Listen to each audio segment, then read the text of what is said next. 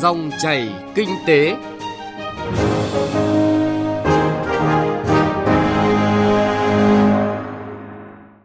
Xin kính chào quý vị và các bạn. Thưa quý vị và các bạn, chương trình Dòng chảy kinh tế đầu tiên của năm mới 2020 hôm nay có những nội dung sau đây. Cộng đồng doanh nghiệp kỳ vọng có làn sóng cải cách pháp luật kinh doanh trong năm 2020. Hợp tác kinh tế để tạo ra không gian sản xuất chung trong ASEAN. Trong mục chuyện thị trường ở phần cuối của chương trình có nội dung chung tay bình ổn thị trường thịt lợn dịp Tết. Trước khi đến với những nội dung vừa giới thiệu, chúng tôi điểm lại một số chính sách mới liên quan đến hoạt động sản xuất kinh doanh của doanh nghiệp sẽ có hiệu lực từ năm 2020 này. Từ ngày 1 tháng 1 năm nay, Luật Đầu tư công 2019 có hiệu lực thi hành. Một nội dung đáng chú ý về khơi thông tiến độ giải ngân đầu tư công là có 3 loại dự án không phải quyết định chủ trương đầu tư là dự án thuộc chương trình mục tiêu quốc gia, dự án thành phần thuộc dự án đã được cấp có thẩm quyền quyết định chủ trương đầu tư và dự án đầu tư công khẩn cấp nhằm kịp thời phòng, chống, khắc phục hậu quả thiên tai, thảm họa, dịch bệnh. Ngoài ra, nhiệm vụ chuẩn bị đầu tư và nhiệm vụ quy hoạch cũng không phải trải qua quyết định chủ trương đầu tư. Từ đầu năm nay, mức lương tối thiểu vùng tăng từ 150.000 đồng đến 240.000 đồng một tháng, áp dụng đối với người lao động làm việc theo hợp đồng lao động. Đây là nội dung nổi bật tại Nghị định 90 năm 2019 của Chính phủ. Ngoài việc điều chỉnh lương cho các trường hợp lao động, doanh nghiệp còn phải điều chỉnh mức lương đóng bảo hiểm xã hội cho người lao động theo đúng quy định. Theo Nghị định số 91 năm 2019 của Chính phủ về xử phạt vi phạm hành chính trong lĩnh vực đất đai có hiệu lực từ ngày 5 tháng 1 năm nay sẽ tăng hàng loạt mức phạt đối với các hành vi vi phạm trong lĩnh vực này. Điển hình là phạt đến 500 triệu đồng với cá nhân và 1 tỷ đồng với tổ chức nếu tự ý chuyển từ đất trồng lúa sang đất ở, tăng 10 lần so với mức phạt trước đây. Chuyển nhượng quyền sử dụng đất mà không có sổ đỏ hoặc không sang tên cũng có mức phạt tăng từ 2 đến 4 lần. Cũng liên quan đến quy định mới trên thị trường bất động sản, mỗi mét vuông được tính là một phiếu biểu quyết tại hội nghị nhà trung cư. Đây là thay đổi đáng chú ý trong thông tư 06 năm 2019 của Bộ Xây dựng có hiệu lực từ đầu năm nay. Cụ thể, thông tư này quy định quyền biểu quyết sẽ được tính theo diện tích sở hữu riêng của chủ căn hộ trong nhà trung cư theo nguyên tắc một mét vuông diện tích sở hữu riêng tương đương với một phiếu biểu quyết, thay đổi so với mỗi căn hộ tương ứng với một phiếu biểu quyết trong quy định trước đây. Trong hợp đồng cho vay tiêu dùng giữa công ty tài chính và người vay phải ghi rõ thỏa thuận về hình thức và thời gian nhắc nợ. Đây là một số điểm mới nổi bật trong thông tư 18 năm 2019 của Ngân hàng Nhà nước, có hiệu lực từ đầu năm nay. Thông tư cũng siết chặt hơn các quy định đối với công ty tài chính trong việc thúc giục đòi nợ khách hàng. Ngoài việc không được sử dụng biện pháp đe dọa khách hàng, không nhắc nợ từ 7 giờ đến 21 giờ như trước đây, thông tư 18 bổ sung một số yêu cầu mới như cấm nhắc nợ, đòi nợ người thân của khách hàng và chỉ được nhắc nợ tối đa 5 lần một ngày.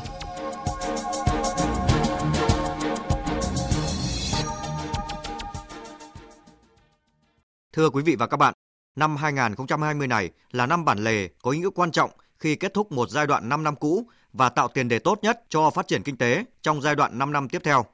Do đó, cộng đồng doanh nghiệp kỳ vọng năm nay sẽ ghi dấu một làn sóng cải cách mới về môi trường kinh doanh, tạo thuận lợi hơn nữa cho hoạt động của doanh nghiệp. Biên tập viên Trung Hiếu có bài đề cập nội dung này. Mời quý vị và các bạn cùng nghe. Mới đây, Phòng Thương mại và Công nghiệp Việt Nam đã công bố báo cáo dòng chảy pháp luật kinh doanh 2019, trong đó chỉ ra 25 điểm xung đột trồng chéo trong pháp luật về kinh tế. Những quy định này cản trở rất lớn đến đầu tư, sản xuất và kinh doanh của doanh nghiệp, làm chậm lại quá trình huy động nguồn vốn đầu tư ở cả khu vực công và tư cho phát triển kinh tế, tập trung nhiều ở các mảng như đầu tư, đấu thầu, môi trường, xây dựng nhà ở. Theo phản hồi của cộng đồng doanh nghiệp, việc quy định pháp luật không đi vào thực tiễn và quy định pháp luật mâu thuẫn với nhau là hai điểm vướng nhất trong môi trường kinh doanh của nước ta. Là chuyên gia pháp lý trong lĩnh vực kinh doanh bất động sản, ông Trương Anh Tuấn nêu vấn đề.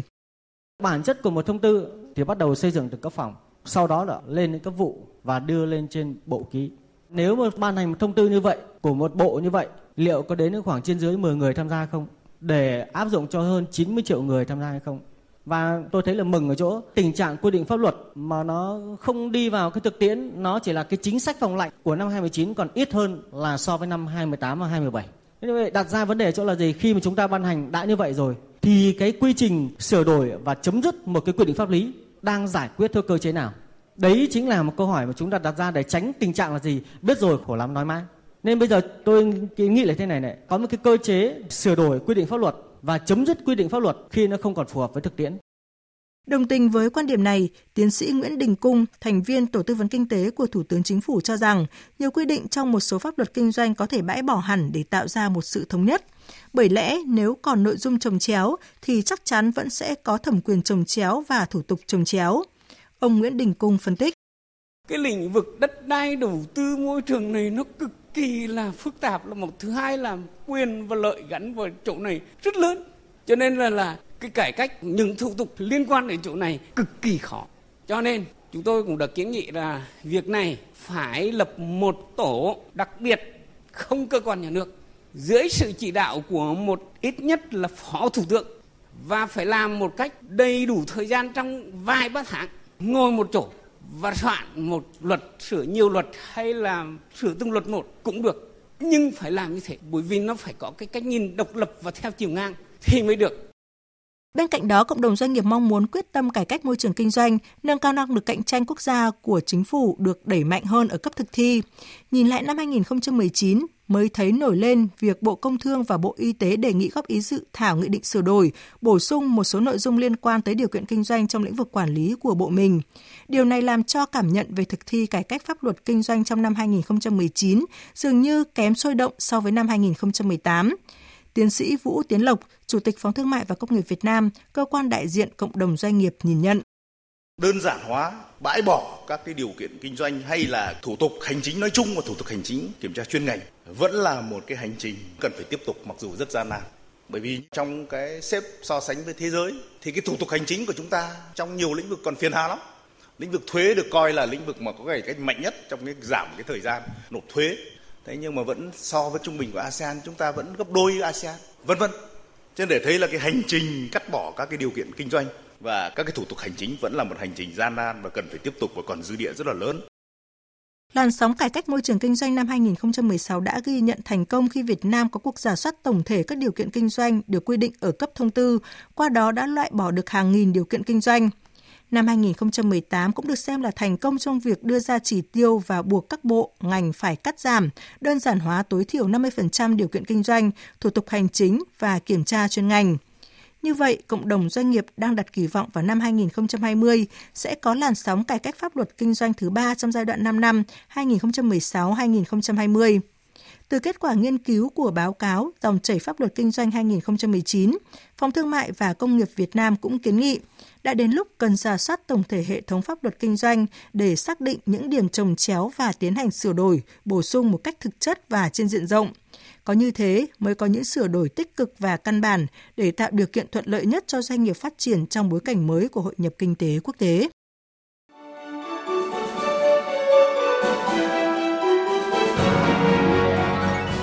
Dòng chảy kinh tế, dòng chảy cuộc sống.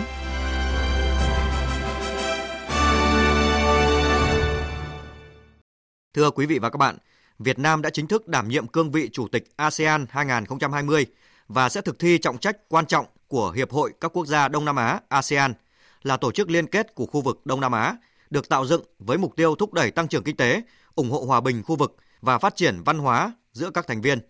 Có thể nói, trong hợp tác kinh tế, một trong ba trụ cột quan trọng trong hợp tác ASEAN thì tạo ra không gian sản xuất chung trong ASEAN là một mục tiêu quan trọng nhằm tạo nên sức mạnh kinh tế nội khối, hội nhập và phát triển, thích ứng với cuộc cách mạng công nghiệp 4.0. Về vấn đề này, phóng viên Nguyên Long phỏng vấn ông Lương Hoàng Thái, vụ trưởng vụ chính sách thương mại đa biên Bộ Công Thương Thưa ông, được biết là để cho các nước trong nội khối ASEAN có thể hỗ trợ cũng như là bổ trợ cho nhau, cho nên việc tạo ra một không gian sản xuất chung là một trong những mục tiêu quan trọng của hợp tác kinh tế ASEAN. À, vậy ông có thể cho biết cụ thể về mục tiêu này ạ? Một trong những mục tiêu quan trọng của hợp tác kinh tế trong ASEAN đó là tạo ra một cái không gian sản xuất chung à, để các nước có thể hỗ trợ cho nhau bởi vì ASEAN gồm nhiều nền kinh tế có cái đặc trưng rất là đa dạng cả về trình độ phát triển, cả về quy mô cũng như cả về những cái ngành nghề sản xuất khác nhau. Và có một đặc trưng nữa là từng nước ASEAN nếu như đứng riêng lẻ mà cạnh tranh với các đối tác bên ngoài thì rất là khó. Thế cho nên là cái hợp tác để tạo cái không gian sản xuất chung này rất là quan trọng. Thế thì cái cơ sở trước đây của hợp tác sản xuất chung đó dựa trên hai cái cơ sở quan trọng. Thứ nhất là phải củng cố cái hợp tác nội khối với nhau. Ví dụ giữa các nước ASEAN phải có tính kết nối thì lúc đó chúng ta mới có thể nói được đến là một cái không gian sản xuất chung. Những cái kết nối này thì đã được tập trung làm rất là mạnh xuyên suốt trong tất cả các năm của ASEAN và dự kiến trong cái năm Việt Nam thì cũng sẽ được thúc đẩy. Cái cơ sở thứ hai nữa để mà tạo thành một không gian sản xuất chung ấy, đó là sức hút để thu hút đầu tư nước ngoài.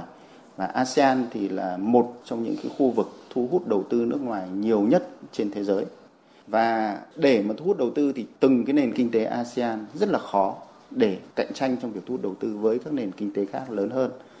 Chính vì vậy, ASEAN nếu như có những cái bước hội nhập với nhau thì có thể thu hút đầu tư nước ngoài tốt hơn. Vâng, trên thực tế thì việc thu hút đầu tư trong khối ASEAN cũng như là trong cộng đồng kinh tế ASEAN ờ, với các nền kinh tế khác ra sao thưa ông? Theo một cái khảo sát của Phòng Thương mại Hoa Kỳ tại khu vực ấy, thì có đến trên 80% số các công ty đa quốc gia ở trong khu vực nói là cái việc các nước ASEAN hội nhập với nhau chính là một cái yếu tố rất là quan trọng để họ xem xét khả năng có đầu tư ở khu vực hay không.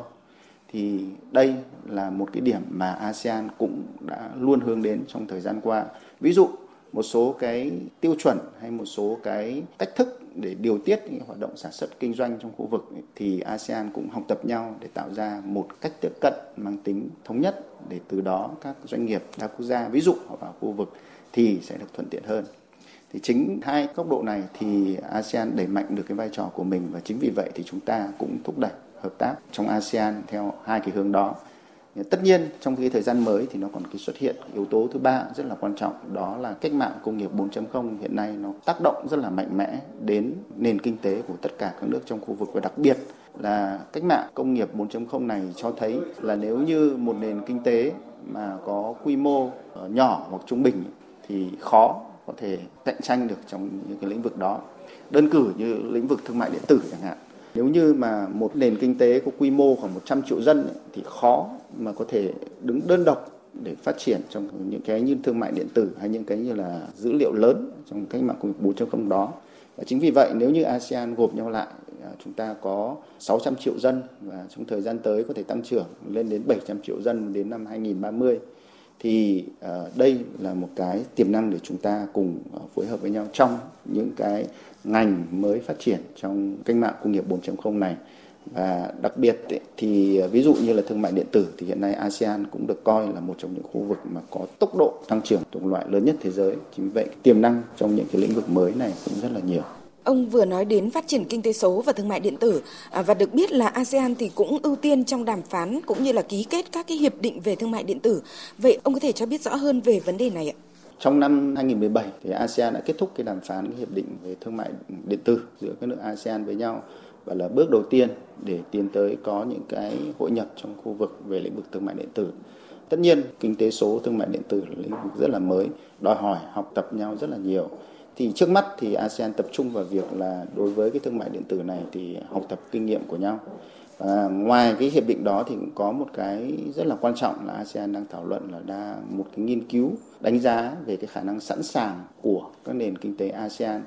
và từ đó thì cái kết quả nghiên cứu này được gửi đến tất cả các kênh hợp tác kinh tế trong khu vực để soi chiếu lại cái kênh hợp tác đó làm những cách nào để chúng ta có thể tăng cường được hợp tác trong bối cảnh cách mạng công nghiệp 4.0 trong bối cảnh nền kinh tế số đang phát triển mạnh mẽ như vậy. Và trên cơ sở kết quả tổng hợp đó thì ASEAN sẽ xây dựng cho mình một cái chiến lược đối với cái cách mạng công nghiệp 4.0 này. Và chúng tôi hy vọng chiến lược này thì sẽ sớm được thông qua để từ đó đi vào từng cái lĩnh vực hợp tác cụ thể trong ASEAN để thúc đẩy phối hợp hợp tác ASEAN sao cho không những là tận dụng thành công những cái cơ hội mới mà còn có thể xử lý những cái thách thức của cách mạng công nghiệp 4.0 này đối với từng nước ví dụ như là với công an việc làm chẳng hạn. Vâng, xin trân trọng cảm ơn ông đã trả lời phỏng vấn phóng viên Đài Tiếng Nói Việt Nam.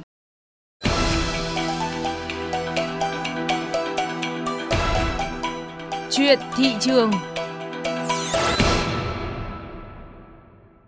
Thưa quý vị và các bạn, chung tay nỗ lực bình ổn thị trường thịt lợn, đặc biệt là tăng cường công tác phối hợp, đảm bảo công tác thương mại, không để tình trạng găm hàng, trục lợi. Đây là thông điệp được các bộ ngành và địa phương đưa ra trong thời gian gần đây để đảm bảo việc cung ứng đủ mặt hàng thiết yếu này cho người dân. Chúng tôi tổng hợp lại một số thông tin về nội dung này với quý vị và các bạn. Thời gian qua ở các tỉnh phía Nam, việc phối hợp thực hiện chương trình bình ổn giá mặt hàng thịt lợn đã đạt hiệu quả và không để xảy ra tình trạng khan hàng, sốt giá. Chương trình tạo nguồn hàng dồi dào, phong phú, đáp ứng tốt cho nhu cầu tiêu dùng và tạo điều kiện cho nhà sản xuất, doanh nghiệp phân phối, tiêu thụ hàng hóa, phát triển sản xuất, kinh doanh. Tuy nhiên, vấn đề các địa phương đang lo ngại là nguồn cung có thể thiếu trong dịp Tết năm nay và nếu thiếu cục bộ sẽ dẫn đến tình trạng lũng đoạn thị trường. Vì hiện nay, nguồn cung ở các địa phương giảm mạnh, một số tỉnh như Cần Thơ, Đồng Nai giảm hơn 40%. Do đó, tại hội nghị sơ kết công tác phối hợp thực hiện chương trình bình ổn thị trường giữa thành phố Hồ Chí Minh và các tỉnh thành Tây Nam Bộ diễn ra mới đây, việc phối hợp chặt chẽ hơn để bình ổn thị trường đã được nhấn mạnh. Ông Nguyễn Minh Thoại, Giám đốc Sở Công Thương Cần Thơ đề nghị chúng ta phải phối hợp với nhau để có một cái liên kết hỗ trợ ví dụ cần thơ chúng tôi bị lũng đoạn mà lũng đoạn ở một xã phường thì thành phố cần thơ chúng tôi tự điều động để thực hiện được nhưng nếu lũng đoạn ở cả một quận huyện thì chúng tôi có thể sẽ gặp khó khăn. Và chúng tôi sẽ nhờ ví dụ như sát bên ranh chúng tôi là an giang rồi kiên giang sẽ hỗ trợ. Còn nếu trường hợp các tỉnh bạn mà có nhu cầu thì đây chúng tôi sẽ hỗ trợ lại. Còn tại buổi làm việc với tỉnh Bắc Giang về chuẩn bị nguồn cung thực phẩm phục vụ Tết, Bộ trưởng Bộ Nông nghiệp và Phát triển Nông thôn Nguyễn Xuân Cường yêu cầu địa phương đảm bảo tái đàn an toàn, tiếp tục cung ứng nguồn thực phẩm trước, trong và sau dịp Tết, góp phần bình ổn giá cả thị trường. Dự báo dịp Tết Nguyên đán năm nay, tỉnh Bắc Giang sẽ cung ứng ra thị trường khoảng 3.000 tấn thịt lợn đáp ứng nhu cầu của người tiêu dùng, trong đó 60% cung ứng ra thị trường các địa phương lân cận, trong đó có Hà Nội. Bộ trưởng Nguyễn Xuân Cường lưu ý đảm bảo cái công tác thương mại không để trục lợi không để găm hàng cái việc găm hàng là có hại ngay cho cái người găm hàng vì anh mà nuôi quá lứa thì nó cái hệ số chuyển đổi cám chuyển đổi kinh tế nó thấp đi chứ thứ hai nữa là thời tiết này, ẩm độ, mưa phùn, gió bấc của những ngày cuối năm, những ngày đầu năm xác suất rủi ro về bệnh tật không bệnh này bệnh khác, nguy cơ thứ ba, ai cũng găm hàng thì đến một lúc nào đó nó đổ cái giá làm nào lỗ à thế do đó là bên cạnh cái chuyện tăng sản xuất, vấn đề an toàn thì vấn đề thương mại phải hết sức chú ý để đảm bảo đúng quy luật thị trường. Đồng thời với giá thịt lợn cao cũng khuyến khích người chăn nuôi tái đàn, do vậy cũng sẽ giúp bù đắp một phần thiếu hụt trong thời gian tới. Ngoài ra, do giá thịt lợn trong nước đang ở mức cao nên các doanh nghiệp chế biến thực phẩm sẽ nhập khẩu thịt lợn an toàn để phục vụ hoạt động sản xuất, kinh doanh cũng sẽ giảm áp lực cho nguồn cung trong nước. Ông Hoàng Anh Tuấn, Phó vụ trưởng vụ thị trường trong nước Bộ Công Thương cho biết, trên cơ sở theo dõi, phân tích và tìm hiểu nhu cầu thịt lợn tại các địa phương, Bộ Công Thương sẽ tính đến phương án nhập khẩu thịt lợn. Chúng ta cần nhấn mạnh đối với cái nguồn cung của thịt lợn. Trước những cái biện pháp và những cái thông tin, sự đánh giá nguồn cung của Bộ Nông nghiệp Phát triển nông thôn thì ờ, ngoài cái công tác tái đàn đã chỉ đạo các đơn vị chức năng hướng đến với các thị trường mà chúng ta đã có cam kết về thú y để chúng ta hướng đến nhập khẩu cái nguồn thịt lợn ờ, để đảm bảo đủ nguồn cung để chúng ta không để thiếu hàng và không để giá nó quá tăng với người tiêu dùng trong thời gian đầu năm 2020. Bộ Công Thương cũng có kế hoạch thành lập các đoàn kiểm tra liên ngành thực hiện kiểm tra, kiểm soát thị trường, trong đó tập trung vào việc kiểm tra tình trạng lũng đoạn, găm hàng, tăng giá gây bất ổn thị trường của các cơ sở chăn nuôi quy mô lớn. Bộ Công Thương đã phối hợp với Bộ Nông nghiệp và Phát triển Nông thôn hướng dẫn và tạo điều kiện cho các doanh nghiệp chế biến, doanh nghiệp phân phối thực phẩm, đặc biệt là các doanh nghiệp đăng ký tham gia chương trình bình ổn thị trường tại các địa phương nhập khẩu thịt lợn thiếu hụt để bình ổn thị trường dịp cuối năm và Tết Nguyên đán. Quý vị và các bạn vừa nghe nội dung về các bộ ngành và địa phương chung tay phối hợp bình ổn thị trường thịt lợn, đảm bảo nguồn cung cho dịp Tết. Nội dung này cũng đã kết thúc chương trình Dòng chảy kinh tế hôm nay. Chương trình do biên tập viên Trung Hiếu biên soạn và thực hiện. Xin chào và hẹn gặp lại quý vị trong các chương trình sau.